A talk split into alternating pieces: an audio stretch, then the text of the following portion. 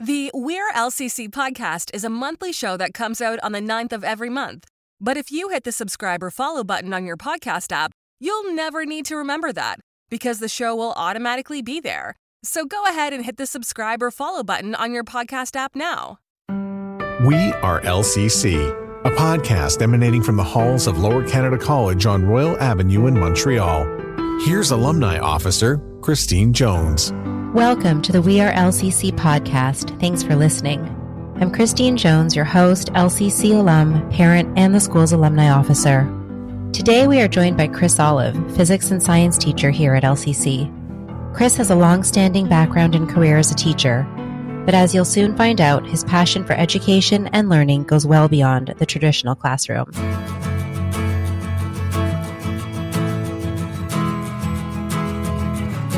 Thank you for joining us. We're so happy to have you as one of our guests on the We Are LCC podcast. So I'll start by just asking you to tell us a bit about your own journey and career path and why you decided to become a teacher or educator. Well, it's it's actually kind of fun because it's one of those things where I can tell the students about my experiences and lessen some of their worry about stuff because there's a certain amount of assumption on their parts and often parents' parts that a straight line path to some career is the right way to go. I went to John Abbott uh, in Pure and Applied Sciences out in the West Island where I grew up. And I then applied to McGill and was accepted for biology. After a year, I decided, eh, not my thing.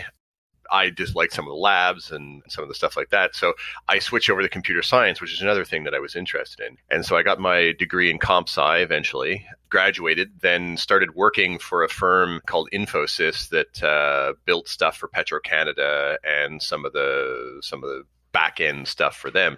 And uh, that was pretty handy because I got to learn a fair amount about Canada because I had to talk to people in remote parts of Canada where there were Petro Canada refineries and things like that. And so that was actually great for me. But I came to realize that helping multinational and gigantic corporations make money was not really something that, in the end, I, I couldn't imagine going through 50 years of a career or whatever it was going to be and have that as the only thing that I'd done.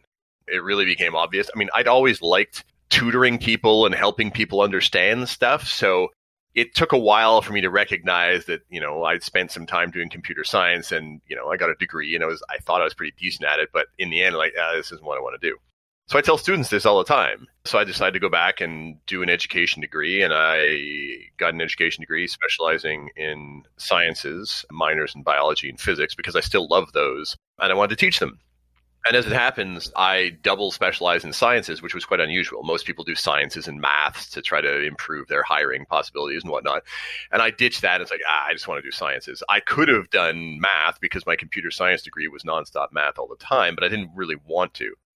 I myself and one other person were the only two double science specialists. So we got to work in the McGill Science teaching labs and the prof didn't have really anything for us to do because they're like nobody does this. So we got to rebuild the labs and i got to spend a ton of time working with hardware and fish tanks and all kinds of stuff and i got to learn all the science sort of teaching equipment that i never got to see in any of my classes because i was rooting through all these storerooms and things of stuff that were scarcely used and you know mcgill whatever hundreds of years old and teaching has been around there for ages. So i like all this physics equipment oh, I see how you teach with this and that.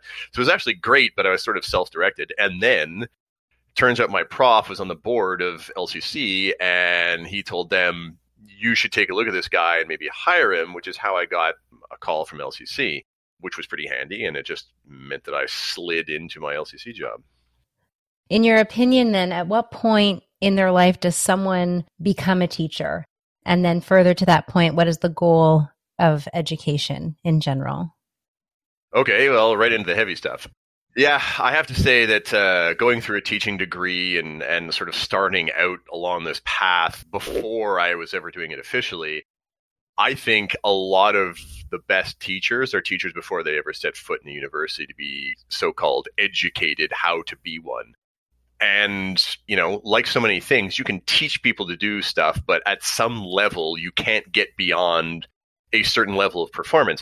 I'm not a great teacher by sort of professional measures in some ways because I don't have detailed lesson plans. I don't have the insane levels of organization that some people do. And that's very beneficial. And it's it's really it's a failing with me, truthfully. But in the classroom, that's where I do my thing.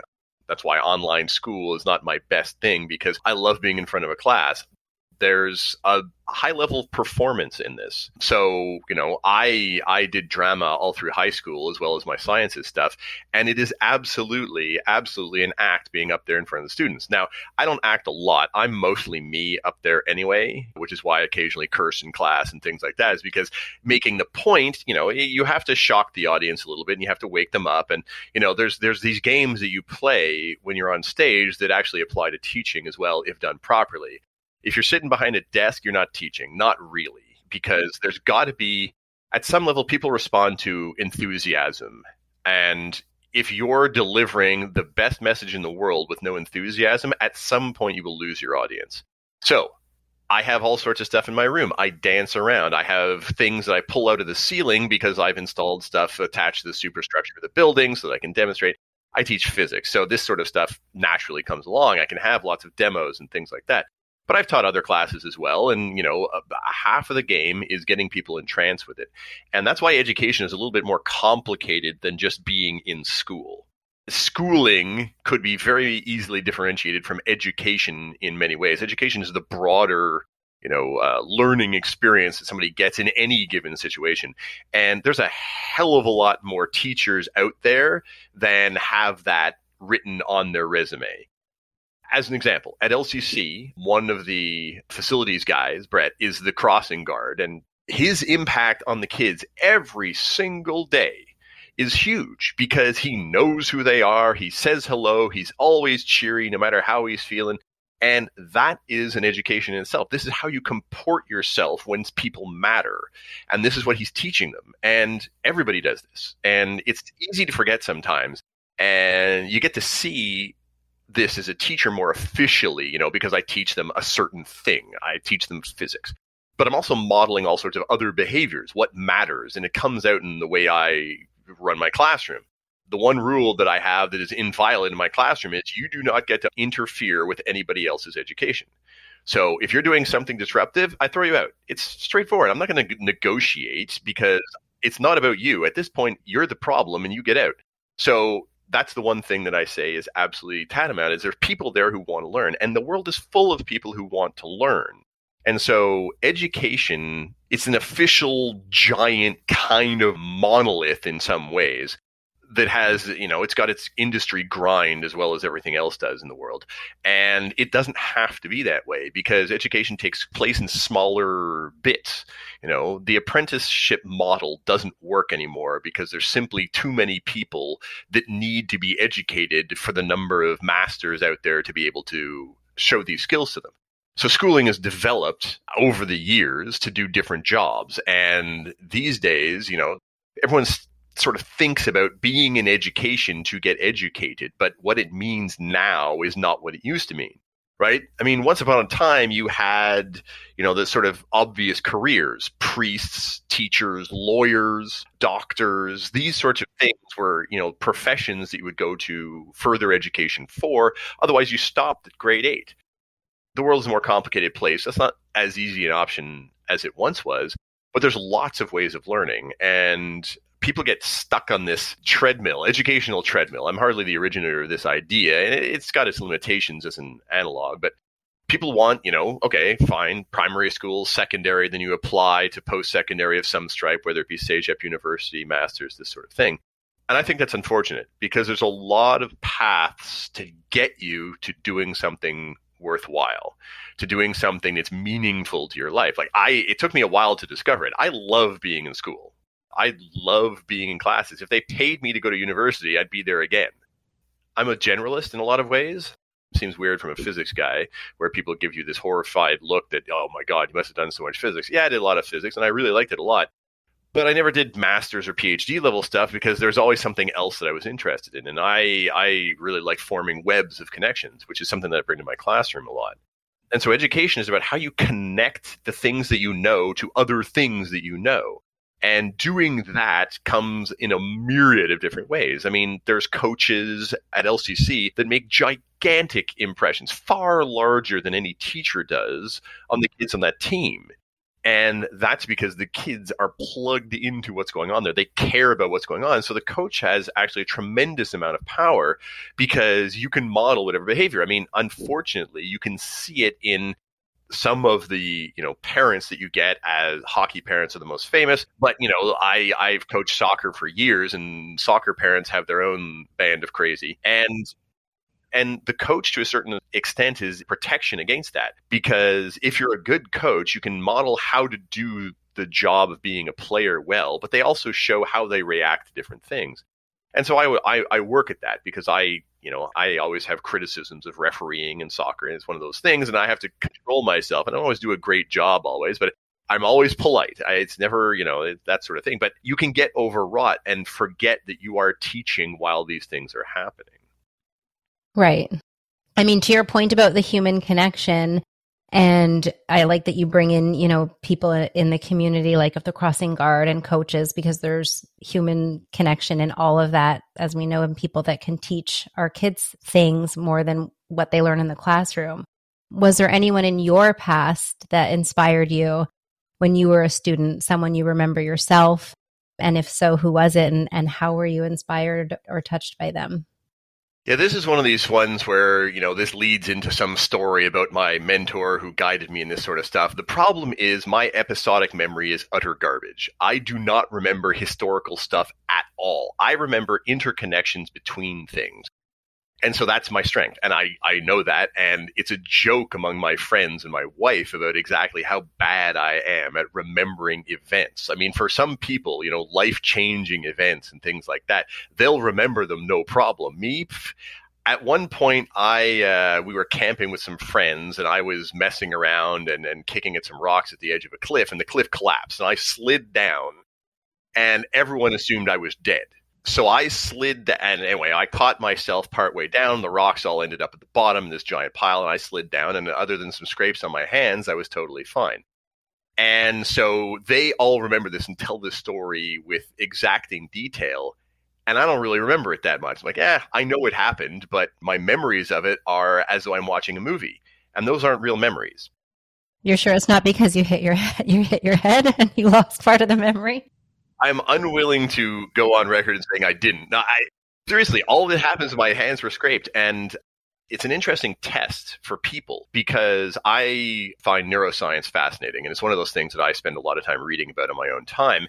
And I know how memories work is if you play back a memory, you tell the story, it sort of erases it and it gets rewritten as you are telling the story. And so I know because I think about this episode, I think about it I know that I don't remember really what was going on because I'm picturing it as a movie.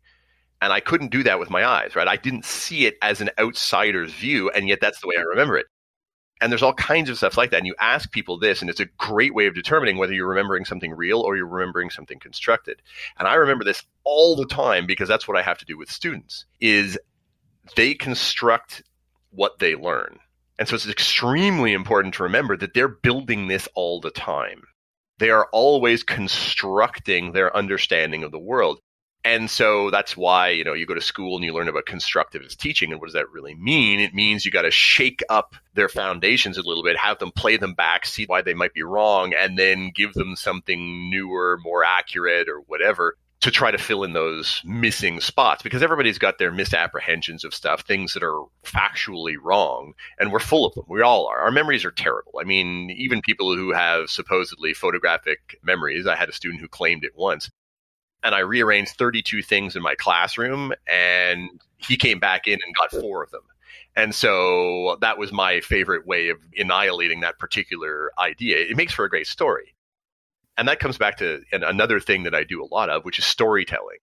And it's really important because you can absolutely, absolutely see on any student's face the difference between just giving them information and giving them a story with context and all these sorts of things because we are storytelling creatures.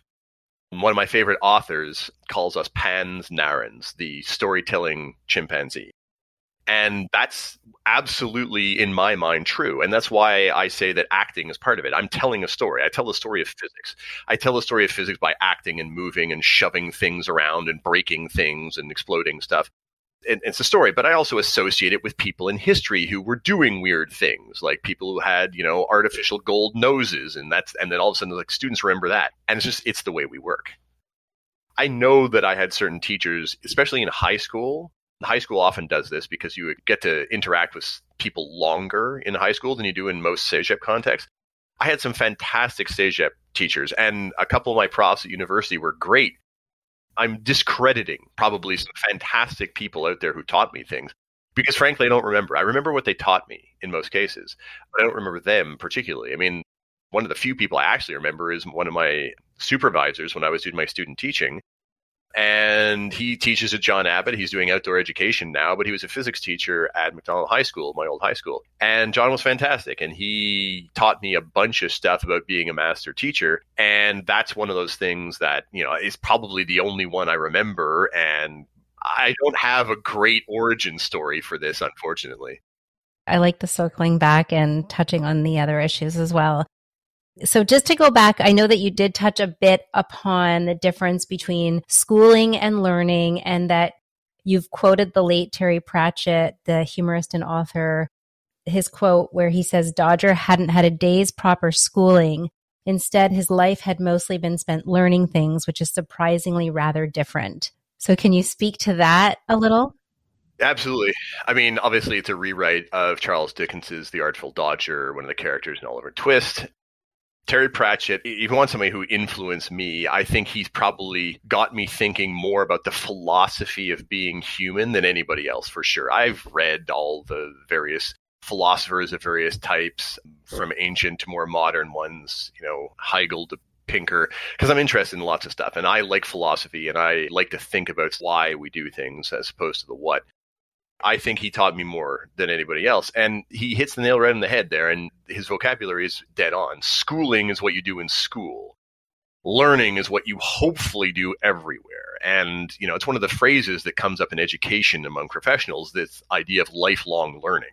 You know, people are constantly telling you these days, oh, yeah, you're going to change careers three or four times, five or six, whatever the number is during your lifetime. And so you have to be learning things all the time. And there is excitement in doing so and I I really like that. I'm trying to learn new stuff all the time and I've learned how to do it. I've learned how to teach myself stuff a bit. But students need help doing it. So there's, you know, schooling absolutely has its value. I think there are definitely good reasons to teach and to send kids to school rather than test them on things, right? And you know, this is a discussion that's happening in teachers' lounges and stuff all the time is most of us anyway don't love testing.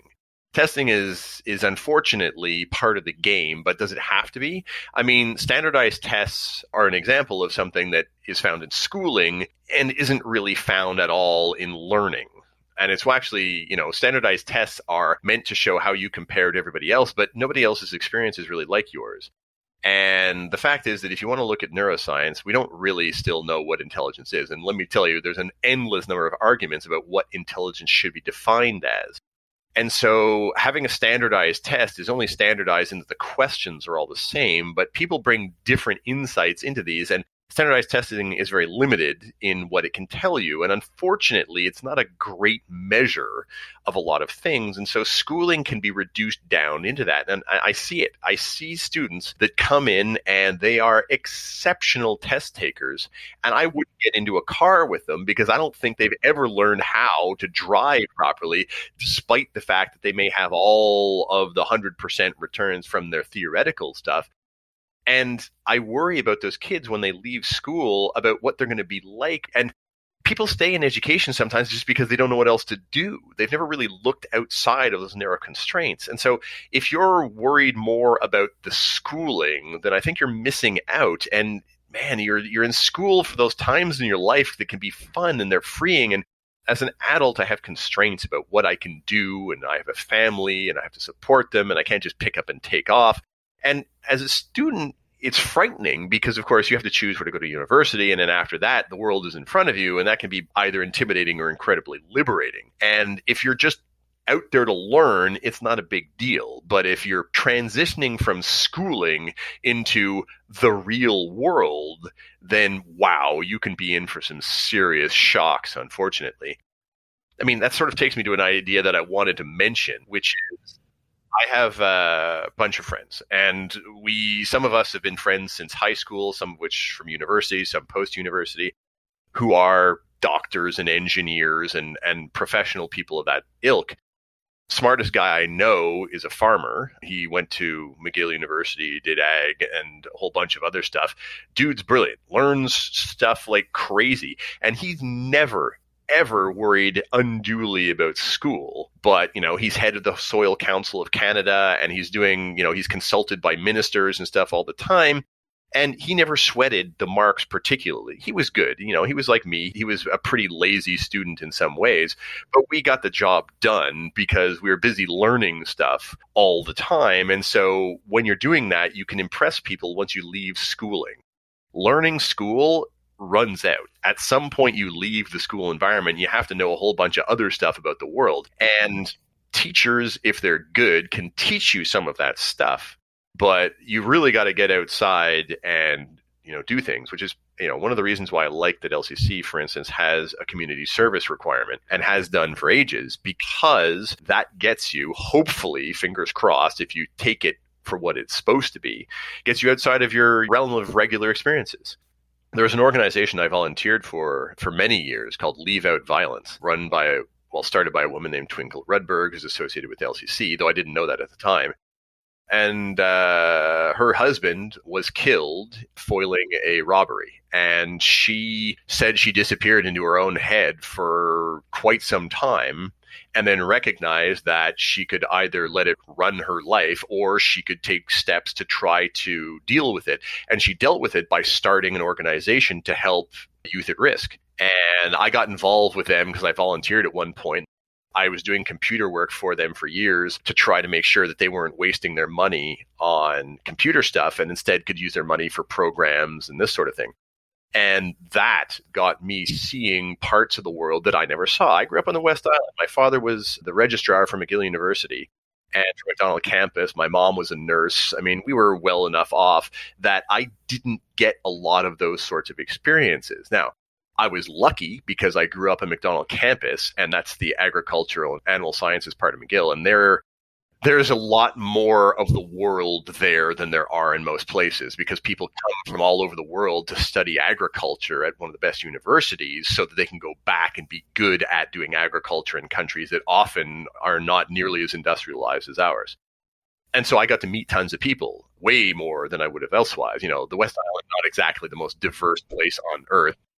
White and Anglo pretty much sums it up most of the time when I was growing up. Now it's a little bit more diverse, but you know, still not a ton. But I I met dozens of people. I knew where Nigeria was before I knew where England was. Just because those are the people I was hanging out with. And you learn a lot in the outside. You learn outside of the world. That's where the learning happens. And yeah, so school is one of those things where it's important, but it's certainly not the end all and be all. Mm-hmm. You started a little bit earlier talking about the students, and I just wanted to maybe switch gears a bit and talk about the student and why. Why would you say these days students are so deathly afraid of failure, and what would you say is being lost because of it?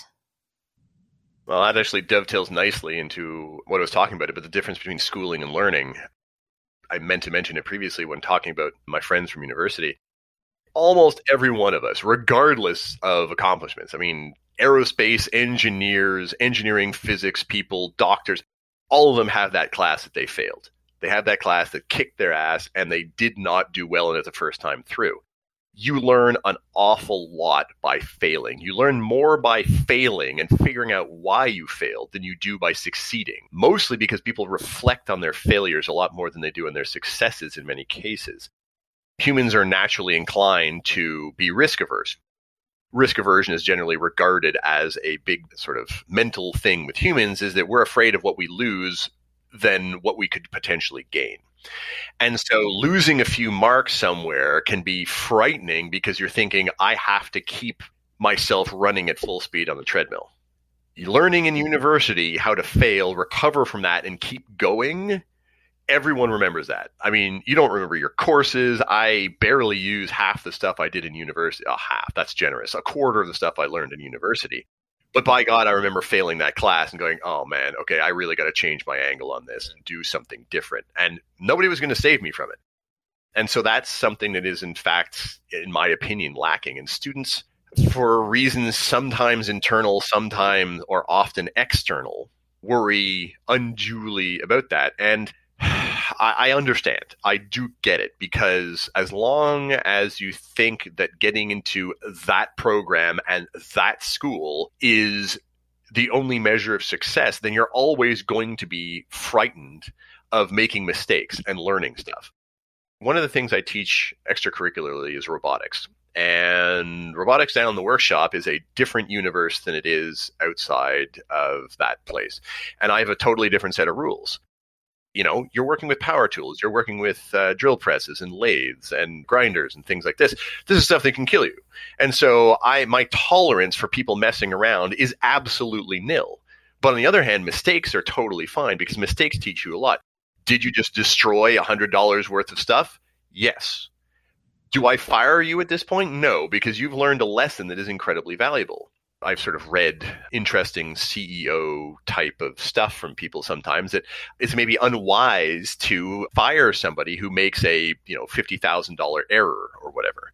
If they did it for the right reasons, then that's a lesson that you just paid for. And that employee is now probably going to be better at what they do if they didn't just learn to be afraid. And maybe prevent others from making the same mistake. Exactly. I mean, that's one of those institutional memory things. It's very hard to quantify and is massively important.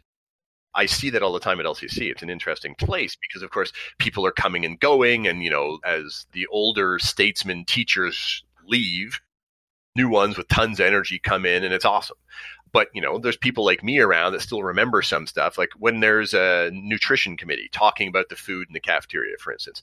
For years this would continually be a thing where the parents would go oh the food's no good and it always 100% turned out that when they came and saw it they're like this is amazing. My kid is just super picky and is whining and lying to me. And unfortunately that's the way it always ended up happening.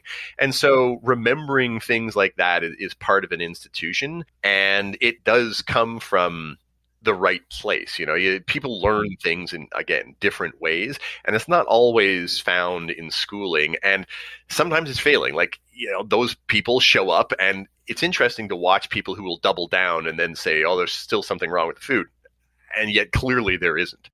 So you have to learn at some point, I think, to fail elegantly. And it's not always easy to do. I, I, have to say that I tell the students that all the time. I mean, I write, you know, three whiteboards these days of physics solution. It spans, you know, 10 meters worth of writing. And I get to the end and I go, ah, crap. Okay, this is not the correct answer. And I circle and I say, this is wrong. And okay, so here's where you're going to learn, kids, because we're going to go back and find it.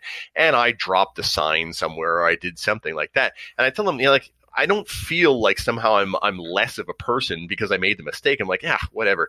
And so I go back and instead, okay, this is an opportunity to learn how do you fix a problem like this? How do you learn you know because if you do it correctly like oh great i'm i'm fantastic i learned how to do it but there's no hiding from a failure and if you learn to fail then it's not as catastrophic exactly yeah well, exactly. It's not fear inducing anymore. And all of a sudden you're like, ah, I'm going to try it. What the hell? So if I, I don't do fantastically, then uh, no big deal. You know, uh, okay, so I tried it.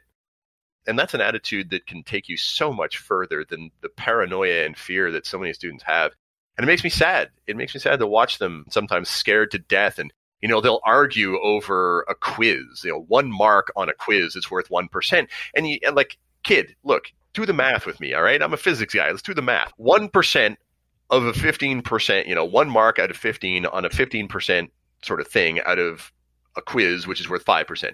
Congratulations, you're battling me. You're stressing yourself over 0.001% of your mark is this worth it? No, it certainly isn't. So you got to, you know, uh, getting hit in the face. I've watched students time and time again bounce back from that kind of thing and come back with a renewed attitude. And I don't mind arguing for marks. I'll I'll go to the mat for for stuff all the time. Like, no, you're wrong. Look, sorry. like, I'm not going to sugarcoat it.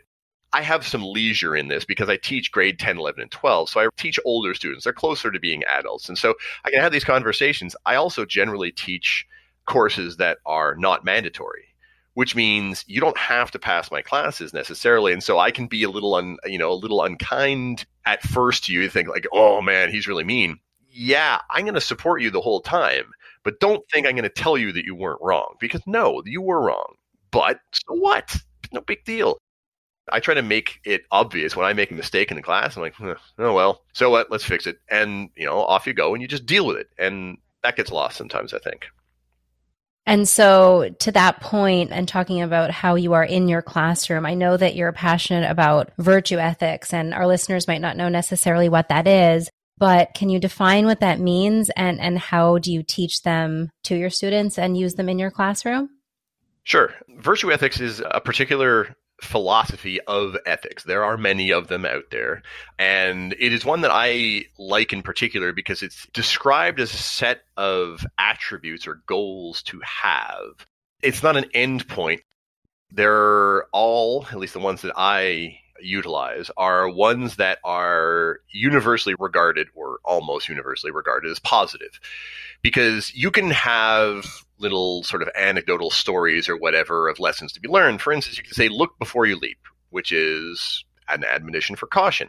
At the same time, the early bird gets the worm, which encourages people to go out and do stuff in front and, you know, and then you get a reward. So those two things are in pretty stark contrast. And you're like, well, which one do I believe today? And so people rarely have a structured sense of ethics. It's not unheard of, but unless you're a philosopher, you probably haven't looked at this a lot. And so I like it because I take a look at it and go, okay, you know what? I fell over on this one today. I did not do a good job of it. So in my classroom, I have posted up on the board, well, up in the sort of the back of the room, a collection of these virtue ethics ideas often to remind myself because it's not what the students aren't actually facing these. They're there and so sometimes they'll look at them and you know whatever they're bored at some point look around or they're earlier than me or whatever excuse for it. So they look at them. And uh, every once in a while i'll make them choose one that they think they're particularly good at and write something about it. But you know the truth is i'm a physics guy and so i have to in some ways slave to the fact that i have to go and do certain material. And physics doesn't instantly and people people's minds delve into philosophy. I think it does because physics reveals some things about the universe that greatly outstrip humans' abilities to appreciate them. And therefore, there's a certain humility that comes from this. So I do like talking about it to a little extent. But for instance, one of the sort of subheadings is courage. And under courage, you get things like bravery, persistence, integrity, vitality, zest, all these things that can be striven for. And so I like to try to have those up in my classroom and to at least refer to them every couple of months or whatever, just to remind people and remind myself, look, there's there's a lot more to now than just what's happening right in front of us. The day I die, I want to be able to look at that and said, I went forward on these things. You know, I've become better at doing a bunch of stuff in my life, but you know, some of them matter and some of them don't. I'm a better driver than I was when I started, but when I die, who the hell cares? It couldn't be less relevant to me as a skill. And so I want to be better at being brave in certain environments. I mean, that's part of the reason why I'm reasonably well known around LCC for being loud about stuff because it does require a certain measure of bravery because in the end, you know, I'm not a superhero. I can be let go if I'm a giant pain in everybody's butt. It hasn't happened yet because lots of people in the building want to hear opinions, but you don't always get honesty. And it's interesting because I see in my own coworkers sometimes, not always just teachers, but everybody, sort of the same reluctance as students is sometimes you're afraid to put up your hand it's not easy being the center of attention when you're asking a question like, well, why are we doing it this way? Sir, what is the relevance of this? And that applies to a lot of different situations. If you've ever sat there on a meeting and played buzzword bingo and wondered why your life has come to this, then there's a certain bravery to say, I got to get out of here, man. I just spent 20 minutes in this meeting and all I did is I heard the word synergy 17 times. And like, I got to get out of here. So it shows up in places. And so I try to remind myself every day okay, look, I, I, and this is by you know fault of me being me and my upbringing and whatnot is I can be an ass. My brother is, my father certainly is. My family is known for being loud, but the stuff that I've learned from my father and mother and family have stood me in really good stead. And and you know I've been a pain in people's butts before, and then get 20 people come and say thank you for saying something because they didn't feel confident to do so. And that's happened, you know, in classrooms when I've been in university and, you know, when I'm working places. So bravery is something that is weird to think that it's not going out there with a sword or whatever, a gun and shooting people. That's not bravery, that's stupidity. So instead, you know, bravery is when you feel like you have to overcome a fear, right? People who aren't afraid are never brave people who are afraid and overcome it are brave and that is a virtue. So that's the sort of that's where it shows up for me when i'm thinking of these things. Any final thoughts of anything you'd like to add in terms of education or your vision for the future of education? Well it's sort of unfortunate. I have no idea what the, the you know the audience is going to be but it's mostly people who have graduated. I try to tell students all the time do not think that you have to follow a straight line. An example of this is when life is not the way it is right now. I would take my enriched students, only because there were size limitations, to the Canadian Medical Hall of Fame, the McIntyre Medical at McGill Day. And they would go in and they would hear speeches and, and they would see labs and they would talk to doctors and they would get all this stuff. And at the end of the day, after learning all this stuff about brain science and, and ocular behaviors and all sorts of crazy cool stuff, there was a career panel. And, you know, selection bias, maybe, but every single person at that career panel did not follow a straight line. They did not go into medicine. They were not at the top that some people would say you could get in your field. You know, if you're if you're teaching at a prestigious university's Department of Medicine, you probably know what you're about. And so that, for most people, is a pretty good measure of success. And none of them followed straight lines. That's the one thing I took away from that pretty strongly. This diversity that comes of learning from every situation is something that students need to recognize is important. Like when you go and apply to medical schools, they often have something called the pull model, which is what you should be sort of thinking about when you're trying to present yourself. And pull stands for paid, unpaid, learning, and leisure because these are the things they're going to ask you about. And learning is but one of those things. Like once you pass a certain threshold to apply to medicine, it's all that other stuff that does the job. For instance, I'm a science teacher. Not every science teacher is the same level of nerd that I am, for sure. I do science stuff for my own entertainment, right? Whatever. You can say it makes me one dimensional, but I go in a lot of different directions. And that's something that I like to do. And I'm teaching myself this sort of stuff all the time, even though it has nothing to do. I haven't taught biology in decades, but I still love reading about it. I still love learning about it. And so I try to encourage the students to branch outside. Now, school is hard because school forces you to do all kinds of stuff you don't want to do, and it can leave a bad taste in your mouth sometimes. But if you're open to changing your direction, then maybe you treat these things that you didn't like as a possibility to learn something new. And this whole, you know, I want to sum it up lifelong learner, as much as it's a buzzword, this is as bad as synchronicity or whatever, you know, sort of business equivalent buzzword you're looking for. You can still take that, get rid of the buzzwordiness, and actually think that, wow, you know, I can improve at whatever it is that I want to do, whether it's become more crafty or artistic or read more about science from places that actually know about it rather than some of the alternatives one can find on the internet. So, yeah, learning for your entire life should be a goal. It should be something that you're striving for, and don't feel like deviations from a straight line are wasted. They will always teach you something if you have the right attitude. Right. I love it. It's been enlightening. Thank you so much for the conversation. Thanks for the opportunity. I, uh, you know, I, it's been a while since I've done any podcast things, so uh, it's good fun. Thanks for listening to We Are LCC. For more, go to wearelcc.ca slash podcast. And remember to hit subscribe or follow on your podcast app so you never miss an episode. Produced and distributed by the Sound Off Media Company. I'm Matt Cundill, host of the Sound Off Podcast, the show about podcast and broadcast. Since 2016, we've been speaking with amazing people who have populated your ears for decades. Legendary broadcasters, research wizards, talent experts, podcasters, voice talent. Almost 400 stories, all for free. Subscribe or follow the Sound Off Podcast on Apple Podcasts, Spotify, Amazon Music, or at soundoffpodcast.com.